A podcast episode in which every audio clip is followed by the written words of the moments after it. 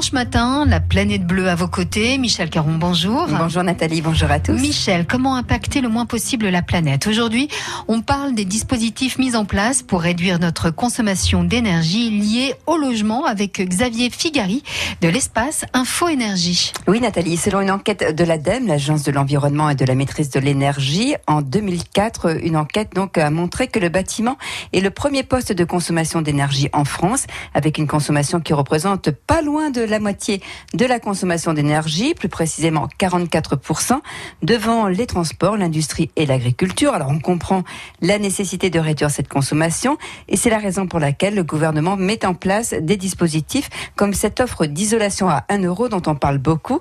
Tout le monde ne peut pas en bénéficier. Xavier Figari nous détaille la mesure. Alors l'offre euh, d'isolation ou parfois de chauffage hein, à 1 euro, ce sont des offres qui sont souvent proposées par des fournisseurs d'énergie qui ont l'obligation, donc du coup par la loi française, de euh, inciter les particuliers à faire des économies chez eux en faisant des travaux d'isolation ou de changer leur chaudière.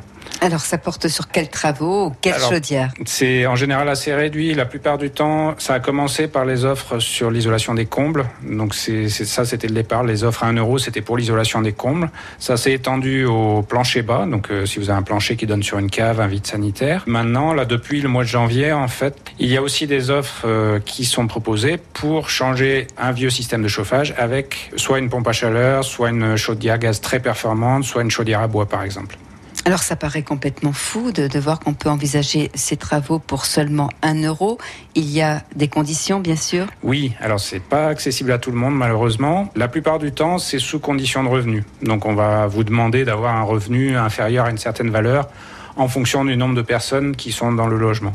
Et c'est des revenus qui sont en général assez bas, qui correspondent à peu près aux revenus euh, pour avoir les aides de l'ANA. L'ANA, on peut peut-être préciser? Alors l'ANA, c'est l'Agence nationale d'amélioration de l'habitat qui propose des aides financières pour la rénovation des logements pour les personnes qui ont des revenus euh, suffisamment faibles.